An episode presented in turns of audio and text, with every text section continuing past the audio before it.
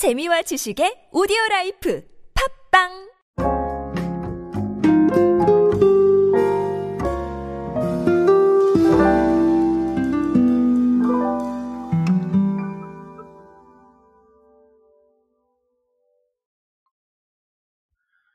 인터넷 공간에서 쇼핑할 수 있는 것들은 일반적으로는 우리 오픈마켓이라고 불리는 뭐 네이버 스마트 스토어라던가 아니면 쿠팡이라던가 이런 부분들과 함께 사실 자사몰이라는 부분들이 좀 존재합니다.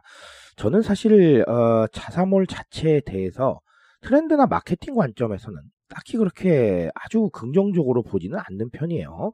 자, 근데 최근에 추세를 보자면 자사몰을 또 잘 운영하고 계시는 브랜드들이 좀 있는 것 같아서 어, 트렌드에 맞게 운영을 하려면 도대체 어떤 부분들이 좀 있어야 될지 어, 사례를 보면서 좀 말씀을 드려보고자 합니다.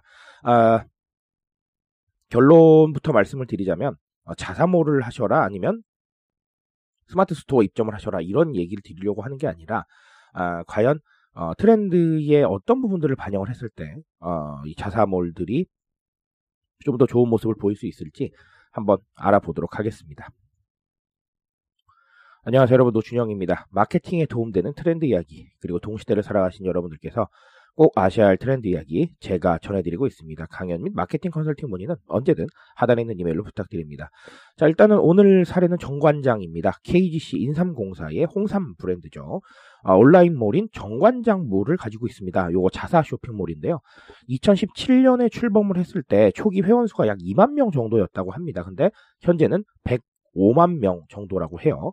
자, 그렇다면 50배가 넘게 성장을 한 거죠. 어, 출시 첫 해의 매출액이 33억 원 정도였다고 하는데요. 이것도 10배 정도 어, 성장을 했다고 합니다. 자, 아, 그렇다면 도대체 정관장은 어, 자사몰에서 무엇을 하고 있느냐라는 것인데요. 어, 일단은 정관장뿐만 아니라 국내외 타사의 건강식품과 화장품, 농축산물들이 입점을 해 있습니다. 즉 H&B 느낌으로 가고 있다라는 것이죠. 아, 그러니까 결론적으로는 포트폴리오를 확장을 하고 큐레이션이 좀 되고 있다라는 겁니다. 자, 그리고 어, 자체 브랜드, 그러니까 PB 제품하고요. 온라인에서만 선보이는 제품들도 있습니다. 자, 이런 건 이제 독점이 될 텐데요. 여기서만 살 수 있는 것들이 생기기 때문에 아, 이런 부분들도 저는 괜찮다고 봅니다. 자, 그리고 어, 주기적으로 제품 할인 프로모션도 합니다. 그러니까 아, 다른 데서는 얻을 수 없는 혜택을 여기서는 얻을 수 있다라는 것이죠. 자, 그렇다면 뭐, 네, 예를 들면 뭐 카드 할인이라던가 이런 것들 계산해서 어, 이쪽이 더 낫겠다 싶으면 저도 여기로 갈 것 같아요. 자, 그러니까 그런 부분들로 아, 조금 빠르게 시장에 안착을 했다라고 보여집니다. 자, 그렇다면 여기서 이제 트렌드에 대한 측면을 좀 봐야 될 텐데 사실 자사몰이 아니라 우리가 일반적인 통로를 활용을 한다라면 사실 직관성이 최고로 장점이에요. 그렇죠? 내가 검색하면 바로 나오고 어, 내가 거의 대부분 가입되어 있는 어, 포털이나 가입되어 있는 사이트를 활용을 하기 때문에 아, 사실상 우리가 스마트 스토어 같은 경우에 네이버에 가입을 안 하신 분들은 많이는 없을 거예요. 네이버 아마 메일이라도 분명히 쓰고 계실 거기 때문에 어, 별다른 불편 없이 바로 직관적으로 접근을 할 수 있다라는 것이고 특히나 네이버 같은 경우는 네이버 페이 연동을 하면 굉장히 빠르게 결제도 가능하죠. 자 이런 부분들이 최대의 강점이라고 할 텐데요. 아, 그렇다면 이런 강점 외에 또 다른 걸 좀 줘야 되겠죠. 그렇죠? 아, 그래서 트렌드 측면에서 보자면 결론적으로는 어, 선택의 폭을 좀 넓히는 거 이것도 굉장히 중요할 것 같습니다. 굳이 말하자면 취향 소비라고 할 수 있을 텐데요. 내 취향에 맞는 제품들을 얼마나 아, 선택하고 또 고를 수 있겠느냐라는 이런 부분들을 조금은 확장해 줄 필요가 있겠죠. 자, 그렇다고 해서 무조건 다른 타사 제품들을 다 입점을 시켜야 된다라고 말씀을 드리는 건 아니고요. 아, 다만, 어, 예를 들면 10여 종의 상품이 있는 것과 100여 종의 상품이 있는 건 완전 다른 느낌이거든요. 자, 그러니까 어쨌든간 내 취향이나 어떤 내 소비의 패턴을 반영할 수 있는 폭을 좀 넓혀주는 거는 반드시 필요하겠다라고 말씀을 드립니다. 자, 그리고 하나 더는 제가 요즘 많이 강조하고 있는 건데요. 나만 취급할 수 있는 약간 이런 어, 굉장히 좀 독립적인 성향의 제품이나 서비스가 굉장히 좀 중요한 정체성을 형성을 하고 있습니다. 아, 사실 이거를 이렇게 연결하기는 쉽지는 않은데요.